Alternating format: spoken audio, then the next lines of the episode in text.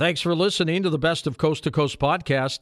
Become a Coast Insider to hear the rest of this fascinating conversation and check out recent shows featuring guests discussing the legendary Roswell incident and eerie stories of haunted toys, as well as one man's incredible near death experience that included what seemed to be a journey to heaven. Head on over to coasttocoastam.com and sign up for Coast Insider to start listening. Now, here's a highlight from Coast to Coast AM on iHeartRadio. You've written a book called Miracles Happen, but this one, Crescendo, it's a novel based on some very interesting things, isn't it? Yes, it's a spiritual parable, so it's fictional. I made it all up in a in a sense, but the things I'm talking about, um, my favorite spiritual things like soul contracts and past lives and parallel universes and near death experiences and soulmates and lucid dreaming, all those things are very real. It's just told in a fictional format. Well, you know, it's, it's a great way to get a message out when you write it as a novel or novella and uh, and get that same message out that uh, you might not be able to do if you write a nonfiction.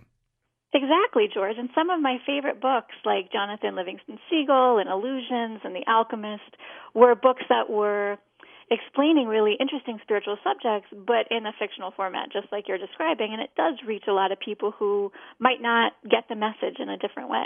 Were you a believer in past life regressions uh, growing up with your dad?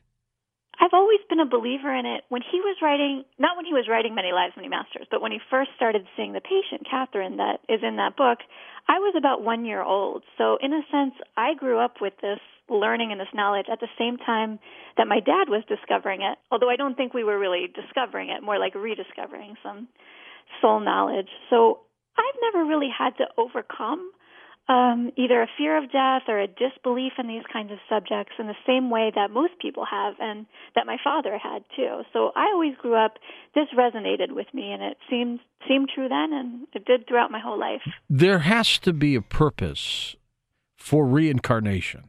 What do you think that purpose is? I think it's to learn and to grow and I think uh the earth is like a school and we come here time and time again we reincarnate over and over again to learn different lessons, but really ultimately the lesson is one of love. And so it's too much to learn all these lessons in one lifetime. It would be a lot of pressure. And so we just come back infinite times in order to evolve our souls and grow and to learn all the lessons that we need to learn. If you learn the lessons faster than someone else, does that mean you won't come back as often? Guess it means that, but I think once you get to a point where you've really learned the lessons and you have so much compassion for the other souls who are still learning them here, you want to come back in order to help them and to help uh, raise their vibration and help them learn their lessons. Those people who keep coming back, does that mean they keep screwing it up in their lives?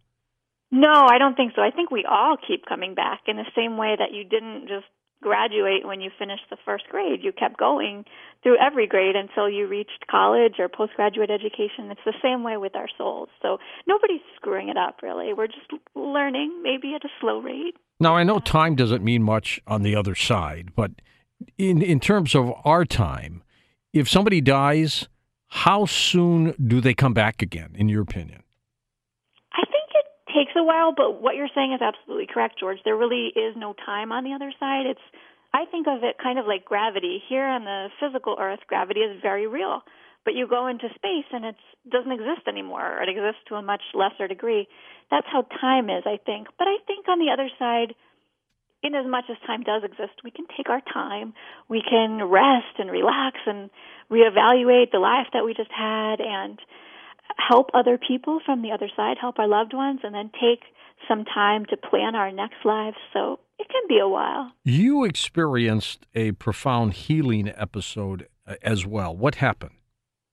I had a physical healing and an emotional healing. So I can talk to you first about the physical healing because that's a little bit more dramatic.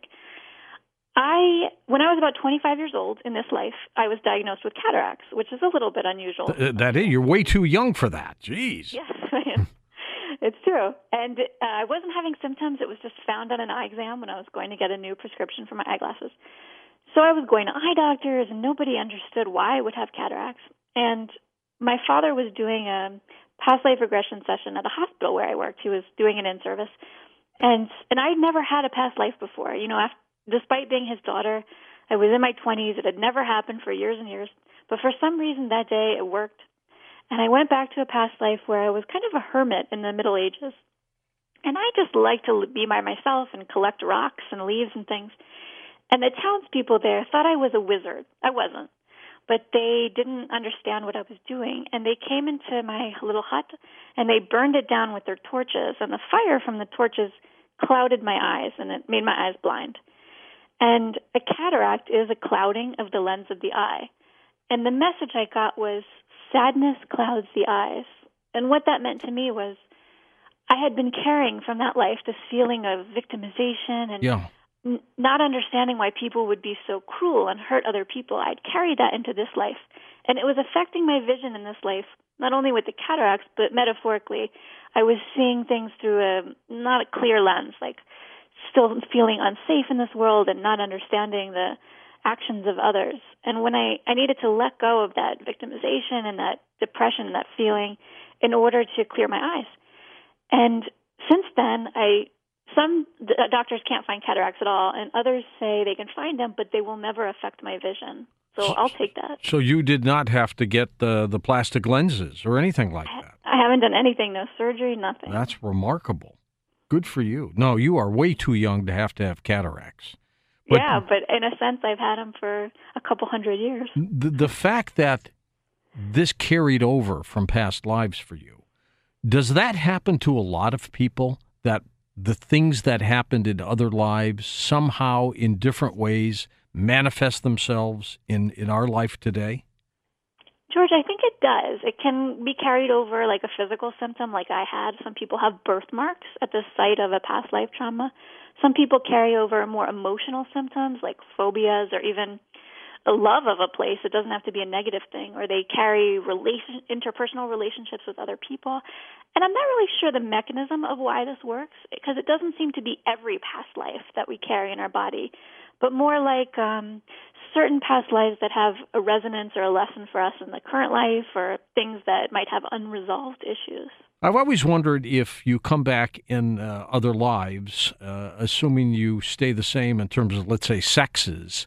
Do you all look the same? I mean, if you come back as a woman ten times, do you are you similar looking or totally different? I think, in my opinion, that we're pretty different because we change our races, we change nationalities, religions, all kind of identifying characteristics are changed because that's how we best learn. It would we wouldn't learn as much if we stayed the same kind of white, female, straight throughout our whole lives. We we have to learn everything. So I think maybe there'll be some familiar traits. I think you can tell with the eyes sometimes, but in my opinion, we look different. Listen to more Coast to Coast AM every weeknight at 1 a.m. Eastern and go to coasttocoastam.com for more.